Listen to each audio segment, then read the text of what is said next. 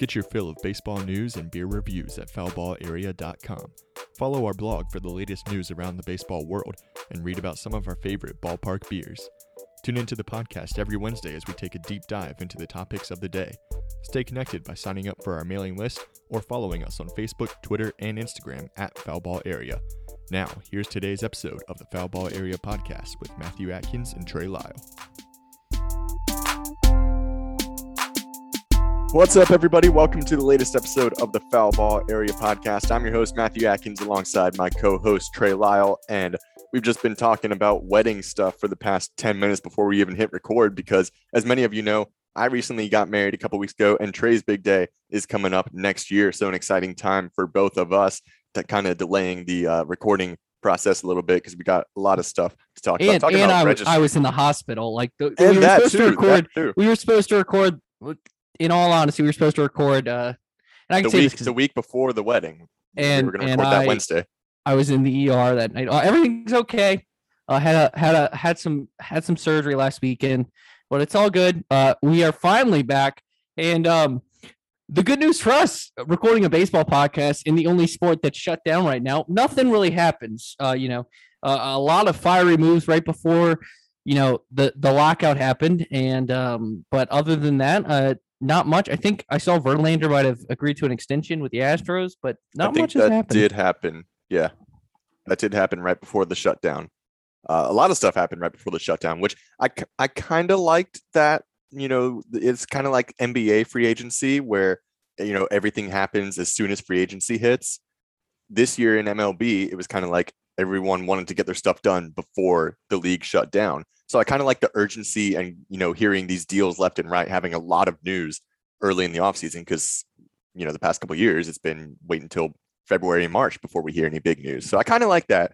Obviously, I don't like that the sport is shut down right now, but that's a whole other story, and we're going to get to that. But yeah, I think Verlander uh, is staying with the Astros. Got some other big news around Major League Baseball. One of the other really big pitchers, free agents, going to an- another NL East team, and I'm not really happy about it.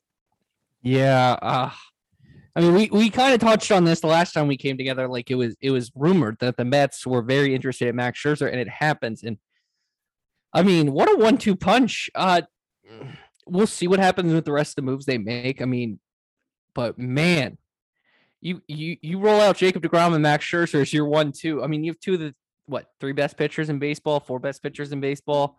Yeah. that's uh that's a pretty good one-two. And if Noah Noah Syndergaard uh, obviously went to the Angels. I'm I'm blanking there, but this is still, you know, th- the Mets were carried by their pitching staff. Uh, they th- so I, I'm I'm more interested in what they do offensively coming down the stretch uh, when when baseball comes back. But that's a good start. Yeah, yeah, it sure is. I mean, Max Scherzer, even though he's up there in age, he's still one of the best pitchers in the league. And the I've, I've said it so many times. The stretch that he had with the Dodgers last year after he, after he got traded over there at the deadline was phenomenal and almost won him the Cy Young. Of course, he didn't quite win it. He got edged out by Corbin Burnes uh, of the Brewers, but he, he was a strong candidate for the Cy Young this year. I really thought he was going to win it. Had a fantastic season. He's been great for the past couple of years with the Nationals. I mean, I, I think I expect big things from him with the Mets. Obviously, I say I don't like it because I'm a Braves fan and having him back in the NL East, not a fan of that. But the Braves have fared pretty well against him in the past, so I'm not too worried about it. Also, that World Series ring cushions the blow. I mean, yeah, that World Series ring feels pretty good. Not that I'm wearing one, I'm wearing this ring now. That also feels pretty good. I don't have my class ring. I left it at my parents' house this past weekend, so so I I'm I am ringless right now. But other than that, it, it is a, you do have a very nice ring. Thank you. Thank you. I'm a fan So- of it. Looks good. You should be. used to it. It's a little, it's a little, uh, a little weird looking down sometimes and seeing it there, and I find myself like playing with it a lot. But I'll get used to it. Just don't really You wear a lot of uh, jewelry usually. I don't even wear my class ring that often. I wear it sometimes, big I events. try. It was so expensive, and my mom paid for it. I try to wear it every day because it was That's it was a good gift. So Yeah. That's smart. Good for you. But uh, anyway, World Series rings, those feel nice, and the Braves just got one. So um, yeah, not too worried about Max Scherzer coming back to the NL East, but I would have preferred him stay somewhere else. I still don't know how much it helps the Mets because, like you said, they now have two of the best pitchers in baseball. But as I always say, they're still the Mets, and until they do something, I'm not going to believe in them. You know, until they until they make the playoffs again, I'm not going to believe in them because they're the Mets and they just do Mets things like lose when they should be winning, when you know they blow a division lead in the second half of the season after they've led the NL East all season long. So I don't believe in them yet. Gotta gotta actually see some results on the field before I get all on the Mets hype train. But good for them getting a big name in Max Scherzer. Yeah, absolutely. You know, I think they're gonna make more moves when we when baseball comes back. Um, it, it's definitely you know we'll see. Like I think the Yankees need to make moves. There's a lot of big names still out there. You know, Carlos Correa probably headline, but it, it's definitely uh it's a it's a bold move. It's a move I like because you're getting you know a, a World Series champion, a proven winner. I mean, I, I, think adding Max Scherzer and that type of deal is it's a high risk, but it, it's definitely I think going to pay off for the Mets, who are the clear favorites now in the National League East. And when you need to go against a lineup like the Dodgers, I think the Padres will bounce back next year. You need really good pitching. And so I, I think the Mets are, are loading up as many guns as they can to to battle really still the juggernaut, despite what the Braves did. The Dodgers are still the juggernaut in the West and or in the National League, I should say, and in the, you know they do play in the NL West. But so I I, I will say I, I still think I favor LA because they they still they have the starting pitching to match if healthy, depending on the Trevor Bauer situation. And they have a way better lineup, probably the best lineup in baseball. But I think the Mets definitely have given themselves, you know, I think at this point, baseball is full of it's kind of like get as many firearms as you can from a pitching aspect in terms of both from a bullpen and a starting pitching. And so hats off to the Mets for getting it done. Yeah, yeah. I mean, it, it's a it's a good move, and I think that he'll definitely be helpful for them. But I just we'll have to see. We'll have to see how it plays out on the field. Uh, we keep saying, or you keep saying anyway, that you expect them to get more offensive help and more bats in the lineup once the shutdown ends. So let's talk about that a little bit because we haven't touched on that uh, at all on the podcast since it's actually happened. We talked about it coming, but we haven't talked about it since it happened. The MLB Players Association and the owners are currently locked out. They are not talking, they're not working together on anything. It's a really bad situation. It's baseball's first work stoppage since I think 1994. So I think so. Been a while since they've had a work stoppage. You know, other leagues have had this since then. I think I think all of the other major leagues, NFL, NBA, and NHL, have all had some kind of lockout, work stoppage. I don't know, maybe the NFL hasn't, but at least the NHL and the NBA have uh, since 1994. So it's not like baseball is unique in this, but it is kind of embarrassing that it's happening. I don't know. They just need to be able to, you know, work this stuff out. Like it, I just a lot of it is way too complicated for me to explain and understand, but it seems like they should be able to work something out. You know, it, it can't be that complicated for the people that actually know what they're talking about and the people that are actually involved in this. It really can't be that complicated to figure out. But uh, it's just it's a really bad situation. I mean, and it's it's wait, weird. who's the commissioner of baseball? Good point, Rob Manfred. I don't there know that go. he actually ever knows what he's talking about. Who who who has true faith? I mean, it's it's it's definitely uh it's Rob. Yeah, it's Rob Manfred. I mean,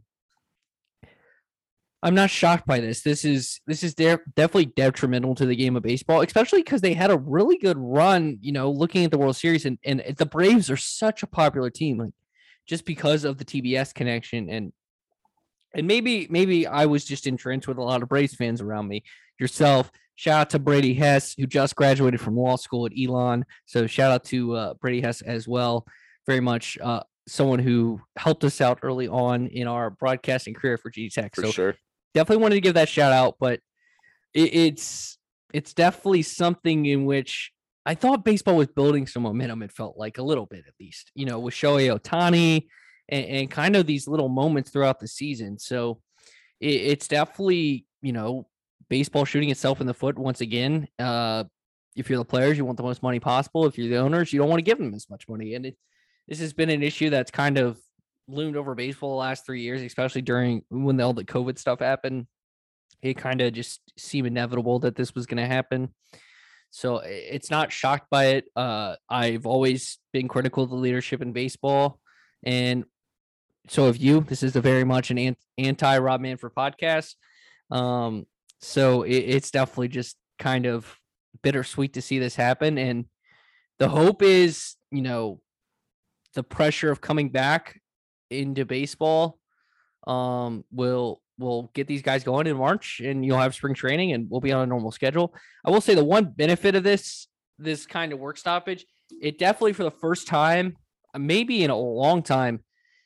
Uh, I know not everyone is signed yet, but it gave us that NBA, that NFL kind of free agency field of baseball free agency where a lot of moves had to happen quick because all these players wanted to get paid before the work stoppage happened. Yeah, that that I think that is the one benefit that came out of it because like yeah, like I said, we saw a lot of a lot of guys sign their deals very early on in the season or in the off season uh, because they wanted to be signed before that December 1st deadline. So that was exciting and that was probably the one benefit that's come out of it so far. Uh, I, I saw a new report from the Athletic saying that the two sides, the players and the owners, are not expected to talk and meet on these negotiations until after New Year's, which I guess kind of makes sense because it's the holidays. Everyone's, you know, off with their families doing holiday things. So I guess that makes sense. But still, like, they're just waiting a long time to actually talk about this stuff. And I think it's going to get us on a delayed schedule. I don't know that we have spring training on time or the regular season start on time next year because these two sides are not willing to meet and talk about things. So I, I don't know when we can expect the season to actually get started it I like it's I, I have a solution. I think this is what we'll figure it out. Every key issue, we'll just throw Rob Manfred and Scott Boras, who really controls the players union, in a boxing ring and let pull it out, and then whoever wins that kind of gets gets gets their decision met. Because that's it's not a, a bad idea. Unfortunately, if you look at the politics of how baseball works, it is it is Rob Manfred versus Scott Boras, who basically makes up the leadership, who who's the agent of basically every major player on the Players Association. So it, it's definitely a very unique dynamic. Like you don't see this in other sports, like where one agent controls most of the power. Like, you know, like people say Rich Paul does, but really he does like he just you know he has LeBron James and he's very influential, but you still have CAA, you have a couple other agencies. Same thing in football, you have CAA, you have a couple, you know, CAA is a big group, obviously, but in baseball, it's literally Scott Boras and everyone else. Like Drew Rosenhaus was the name I was thinking of for football, but yeah. Scott Boras very much has firm control of the Players Association because Max Scherzer is on the board. I, a couple other names. I know Max Scherzer is one of them, and he's a Scott Boras client. So it, it's definitely much Scott Boras, who I would say is not the biggest fan, or is the owner's not biggest fan versus Rob Manfred in terms of these negotiations. I know there's kind of, you know, the Players Association have leadership and, and a representative and an, executive director, but it really is Scott Boras kind of dictating what he wants and telling his players what they want and and so on and so forth. Yeah, I, I like that idea, Scott Boras and Rob Manfred in a in a boxing ring. That would be a sight to see. But you know, I mean, the, it makes sense what the players want. Like they just they want the most money that they can get, which makes sense. You got you want what you can get, you know? You you got to go after what you want. And so and eh, I mean if the market is setting their value, like you have guys like Bryce Harper and Mike Trout and you know anyone else who signed a huge 300 200 million dollar contract in the past couple of years. You have those guys and if the market is setting their value at that point, then that's what they're worth. So when other players ask for that, and people say, well, why are they asking for this much money? Why are these millionaires fighting with billionaires? Because the millionaires want what they're worth. That's what the market has said they are worth because other players have set the precedent and they've signed contracts that large. So if that's what they're worth on the open market, they deserve to be paid that. And you know, the owners, uh, it's all just a drop in the bucket to them. To, yeah. my opinion. I mean, they've got billions and millions is a very big difference. And it's very true, uh, Matthew. Uh, it's it's politicized. I mean, this is this is what it's going to be for the next couple of months. I don't s- expect much to get done anytime soon. Like I said, I hope that we get um sorry for that yawn folks. Uh, let's i hope it gets done in time for baseball next season. I think that's like a worst case scenario for baseball. If if you don't have, you know, you look at the dynamics of American sports, you have a couple of these sports that are growing in popularity. And you go away from the American limelight, especially for young people, you're going to lose that audience. And so it's definitely something to watch out for as we approach next year. Uh, it's not an issue now. Obviously, winter meetings just happened a couple weeks ago, but nothing really got done. And so it, it's going to be a lot of a lot of crap before we get to a decision. And and that that's the unfortunate unfortunate part of it. By the way, one uh, one weird consequence of this lockout is that MLB has instructed teams to not post on their websites or social media about, About current players. players. And they So if you the look- blank thing. Yeah, Like, if you you look see on their websites, every player's headshot is blank. Did you see like tre- a couple of players? Trevor Bauer was one. I know I shouldn't probably just you know shout out Trevor Bauer as much as I've been doing in this show, but he's he's still in the limelight, and you know legal issues aside, and we'll see what happens with that. But yeah, it's Uh, weird having all these these blank headshots and then y- you know teams still looking for content on social media, so they can't tweet about their current players, so they turn to former players. The Mets sent out a tweet a couple of days ago, a, a picture of David Wright, and they made it black and white, and the caption just said "the captain" with a blue heart and an orange heart. A lot of people took that to think David Wright died, but the Mets were just trying to post, Post. something, get some Good- content out good- there. Good news for the Yankees; they have a bowl game in their stadium, uh, which features Yeah, that's good our, content. our alumni, our our Virginia Tech Hokies. So that is who obviously has a very historic Exciting connection times. connection to the Yankees. Uh, I'd be the Yankees playing an exhibition game against Virginia baseball in 2007. That actually is cool. You know, it's not the, the most prestigious bowl game, but that actually is cool. The whole Yankees Virginia Tech connection. Yeah, I know, and then poor UVA. Like that's like UVA playing in Fenway. Man, that's like I can make a lot of jokes about that. It'd be cool to play in Fenway. Like I've always said, I wanted to go to Fenway. You know, whatever team plays there is Yeah. It's a, it's a, one of the cathedrals of the game. You got to visit it. So, uh, Matt, we can go over uh some. We we did over unders for every team, and in in the National League, I, and I think uh, do they still have standings up? Oh, you know, that's a good question. Does, So, and see who was who was right or who was wrong more. I think you're gonna have to track who who who was who because I'm gonna I'll just list it. all right, are we just doing the uh, National League tonight? Yes, we'll just do the National League this weekend. We can do the American League next week for our Christmas episode. Because just like all Christmas the uh, just like all the MLB, MLB teams right now, we are strapped for content. All right, Yep. see what we got on the uh, National League side. All right, I'm pulling up the standings right now. Starting with the NL West, uh, I think we both we both picked the Dodgers to win the division. Yeah, we did. Um, we both were wrong.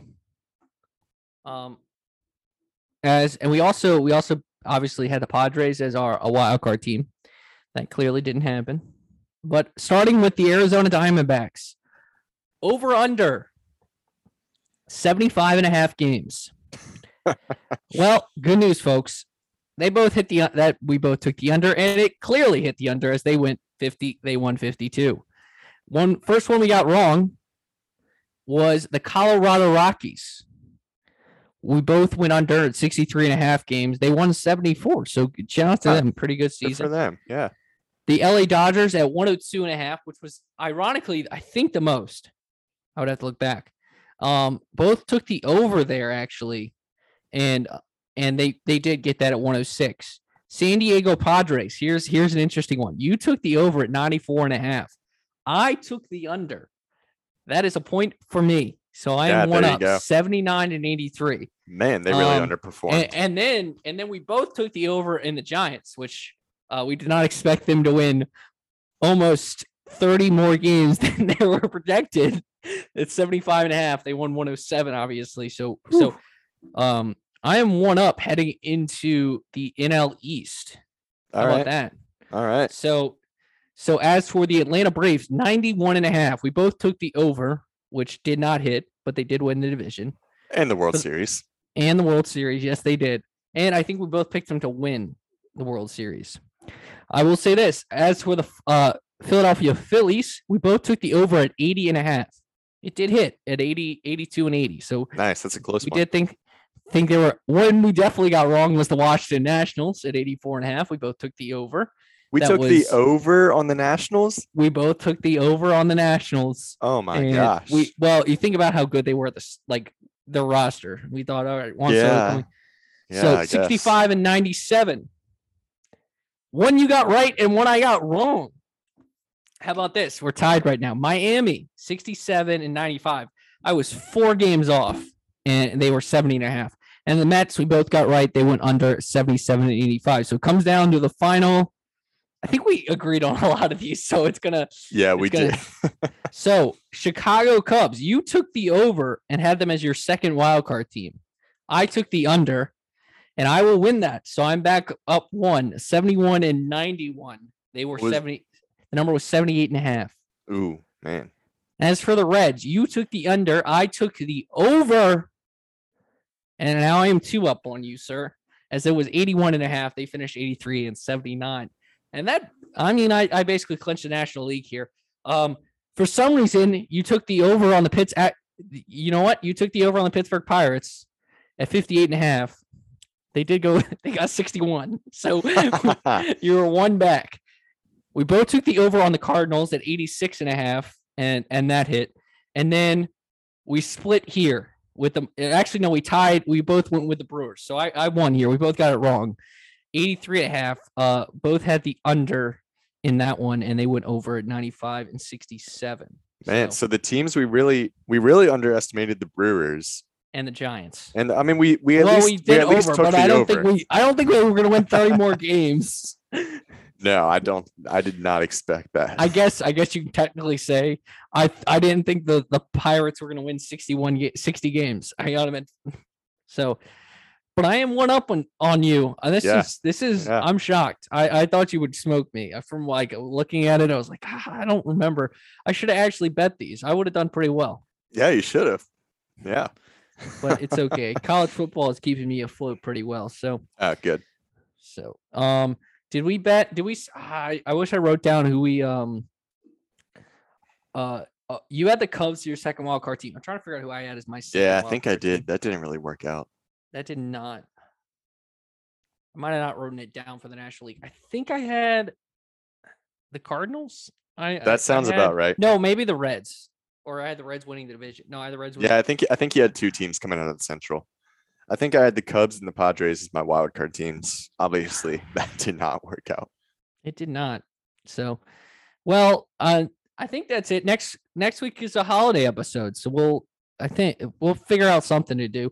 But just glad to get back on the microphone. Our, our uh, it was fun. I introduced myself as your podcast partner during your wedding, and everyone was like, "Oh, I've heard your voice before." I was like, I, "Yeah, I know you. I know you listen for just Matt, but I I appreciate that."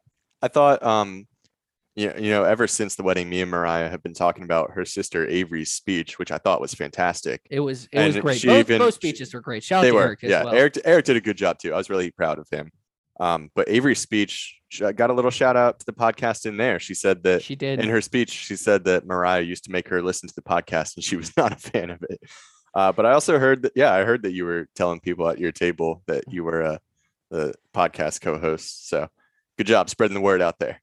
It was a great day. Uh, you know, Mariah becoming my friend uh, through you, our senior year of college, which feels like years ago, and obviously me introducing Courtney uh, to you two has been great. So, uh, great little friendship, and I was so happy for you guys, and it was a fun day.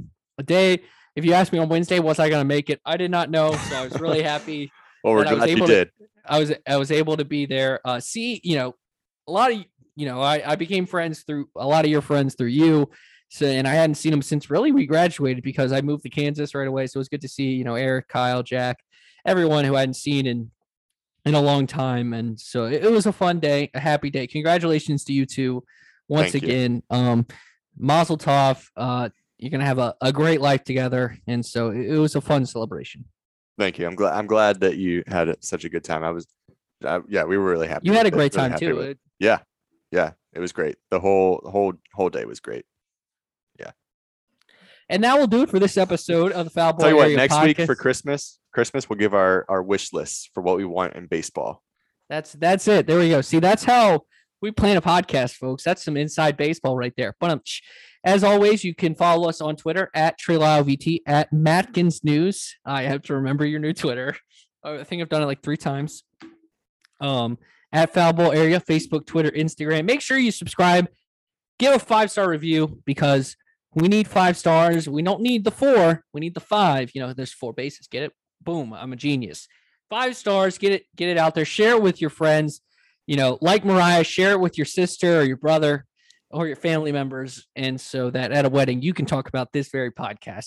Thank you so much for listening to this special episode of the Foul Ball Area podcast. We will finally be back. We'll try to get back to these weekly things, crazy things going on in our lives, plan a wedding, change jobs, get your gallbladder removed. You'll you'll understand what what happens here. So thank you so much for listening to this special edition of not special edition, this great episode of the Foul Ball Area podcast.